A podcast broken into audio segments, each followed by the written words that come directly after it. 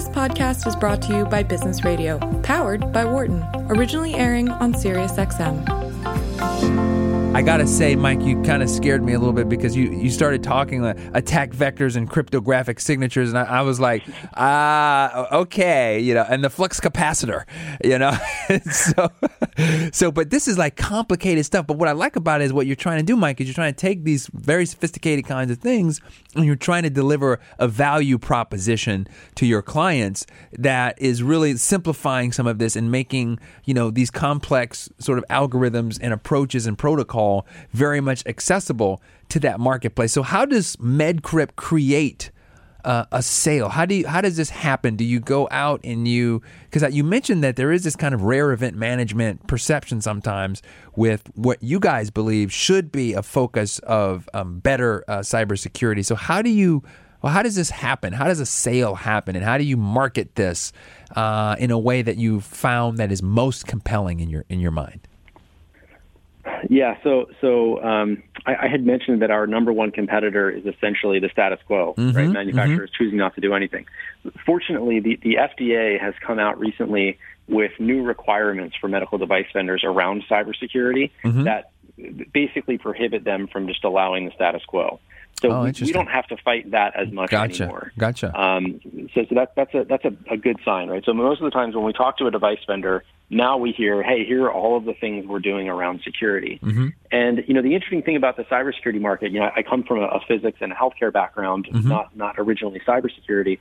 So this this dynamic is a bit new to me, mm-hmm. but it, it, now makes sense. In order to work in security, you need to be a little bit paranoid. Right? your, your job as a security person is yeah. to figure out when when you're being had. Mm-hmm. So when salespeople for med- for cybersecurity companies talk to prospective customers, mm-hmm. the customers are almost always on edge. They're on guard. They mm. think they're being sold snake oil. Mm-hmm. Um, there, there's also a tendency for software engineers and technical people to, to feel that they know this problem space better than anybody else could, certainly mm-hmm. better than some random salesperson. Mm-hmm. So there, those, those are some pretty some pretty big big challenges for us to overcome.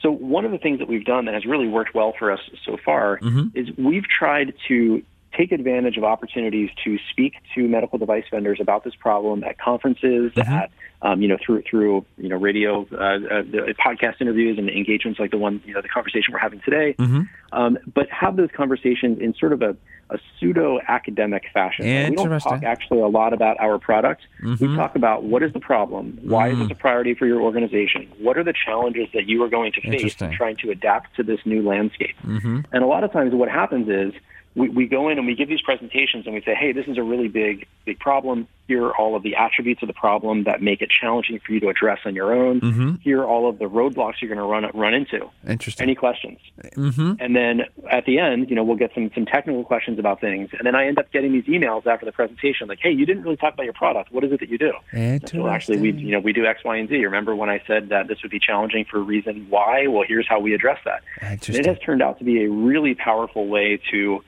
to sort of um, get our prospective customers, you know, uh, uh, bring bring down their guard to talk about the problem organically, and it's sort of a, a, soft sell approach that has worked worked pretty well so far. Very very cool. I love it, listeners. I hope you just listened to this because Mike just pointed out something that was absolutely important and absolutely critical uh, from a marketing perspective, especially in the space of business to business kinds of uh, situations where you're selling into an institutional client. And that was this. I love this, Mike, because what you're saying is you use the word uh, pseudo academic. I wouldn't use that word at all. I would actually use the word what you're really doing is it's an it's a it's a scholarly conversation that's meant that's meant to build thought leadership as opposed to making a sale necessarily. The the transaction happens as a function of coming in and really establishing kind of the issues and the credibility around that we are the leaders in this space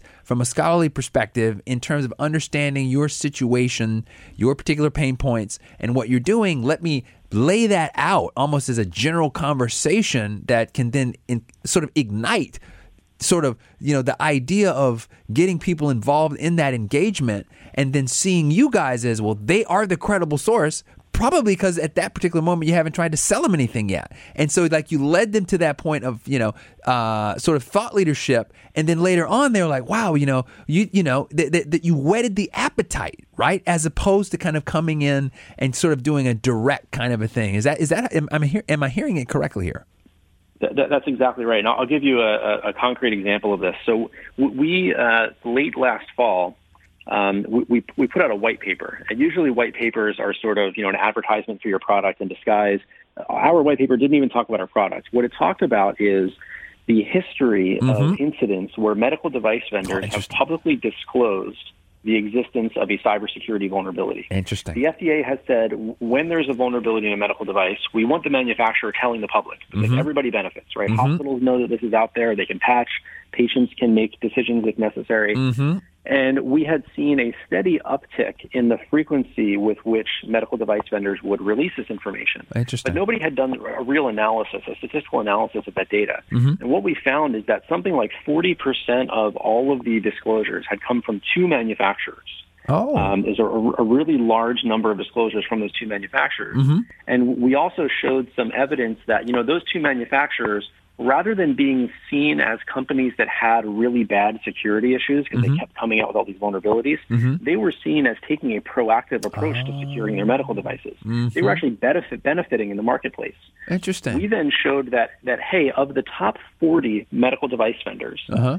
Uh, I, I, think the number was 32 of them had medical devices that could conceivably have a security vulnerability, mm-hmm. but only seven of them had ever put out a, a vulnerability disclosure. So where are the other 25? Mm-hmm. So the only two conclusions are those other 25 have perfect devices with no security issues, mm-hmm. issues, mm-hmm or nobody's ever found a security issue, mm. or security issues are being found and not discussed. Ooh. We left that as so, sort of an open question, right? What should we do here? Mm-hmm. So we, we released this white paper, and we also made public the, the Google uh, spreadsheet that we had used to track all of this data. Mm-hmm. And we found that you know over the last year, I've had at least five people tell me you know, I work inside a medical device vendor. I have been trying to convince our legal team that we can disclose when there are vulnerabilities mm-hmm. without, you know, fear of repercussions. Mm-hmm. And they kept telling me, no, we can't do it because it increases our liability. Mm-hmm. And what these people were able to do is to take our data mm. and show it to their internal legal team and say, hey, look at these two massive medical device vendors that have put out 40% of the disclosures. Mm-hmm. They haven't had problems. In fact, they're seen as leaders in the space. We need to be doing the same thing. Interesting. By making that data available to those people, we were, you know, we were a resource for those those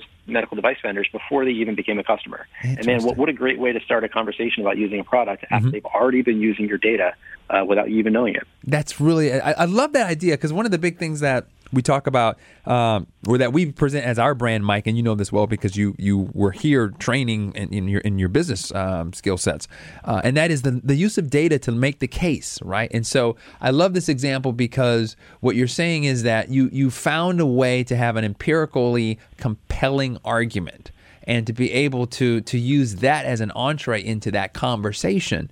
But what's interesting is that it was compelling because it had a counterintuitive spin to it, right? It was sort of like what we're finding is that, you know, your hypothesis which might say that the more of these that you disclose, the worse off you are, is actually false and not you know not proven out by the data and here here is that information in fact your brand you know, we talk about branding a lot on this program. Your brand actually benefits by having that proactive kind of inference that can be made in terms of you know doing this certain thing, which then opens up the door for MedCrypt to uh, to step in and and fill that need, right? Exactly, and proactive is exactly the word that we like to use because because the the two ways that a device vendor can address this problem is, and the, the way they used to address it is they would just build a medical device, they would ship it, and they would pray that there were no issues. And if there was an issue, they would address it, but only if they really had to. Mm-hmm. What we really call this sort of the reactive approach to cybersecurity. Mm-hmm. And what we're finding, finding now is that not just the FDA, but hospitals, the, the, the, the, organizations that purchase these medical devices are demanding a proactive approach to security mm-hmm. where device vendors need to, to secure the devices while they are being designed. Mm-hmm. Then they ship the devices, and then if there are issues, they can respond to them out in the field. And it's really the companies that are able to deliver this proactive approach to security that are that are winning in the marketplace. You know, w- one fascinating aspect of this, we we set out when we started the company, we had a couple of hypotheses that we that we that we put out there that we wanted to test. And one of the hypotheses that we still haven't totally proven, but I feel pretty good about, Mm-hmm. is this notion that at some point medical devices will be will be purchased or not purchased in part due to their cybersecurity posture. Mm. In other words, some people will buy a device, you know, one device rather than another because the first device is more secure. Mm. And we regularly hear, and in fact, I heard this last week. I heard from a, a very the head of product security at a very large medical device vendor. Uh, we are not competing on cybersecurity. If we compete on cybersecurity, everybody loses. Nobody wants to advertise their airline that's having the fewest crashes. And I, I, I, I understand this. I get this, but it, something didn't sit right with me.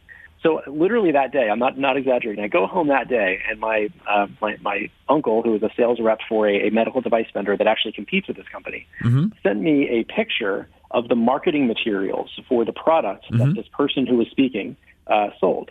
And 25% of the, the the page surface area of a one-page marketing uh, uh, material was about the cybersecurity features that had been built into this device. So here was an example of a medical device being advertised as being secure, having all of these secure, you know, security features. Now, is, is that competing on security? Maybe you can make the argument that it's not. But but we see more and more medical device vendors making their cybersecurity posture part of the way they hmm. communicate the quality of their their product. Mm-hmm. Not unlike the way they would talk about you know the sterilization of their product or their mm-hmm. you know their testing procedures or their their warranties. Cy- cybersecurity is quickly becoming you know as important as sterilization. Very, very cool. Mike Kijewski, thanks so much for coming on the show tonight. Hey, thanks for having me. I'm a big fan of the show, and uh, and yeah, I appreciate it. I appreciate you. Thanks very much. Listeners, you can find more about Mark at medcrypt.com. That's M E D C, sorry, M- Mike. Oh, sorry. Mike at medcrypt.com, M E D C R Y P T. Uh, you can also follow Mike on Twitter at Mike Kijewski. That's at M I K E K I J E W S K I. For more insight from Business Radio, please visit businessradio.wharton.upenn.edu.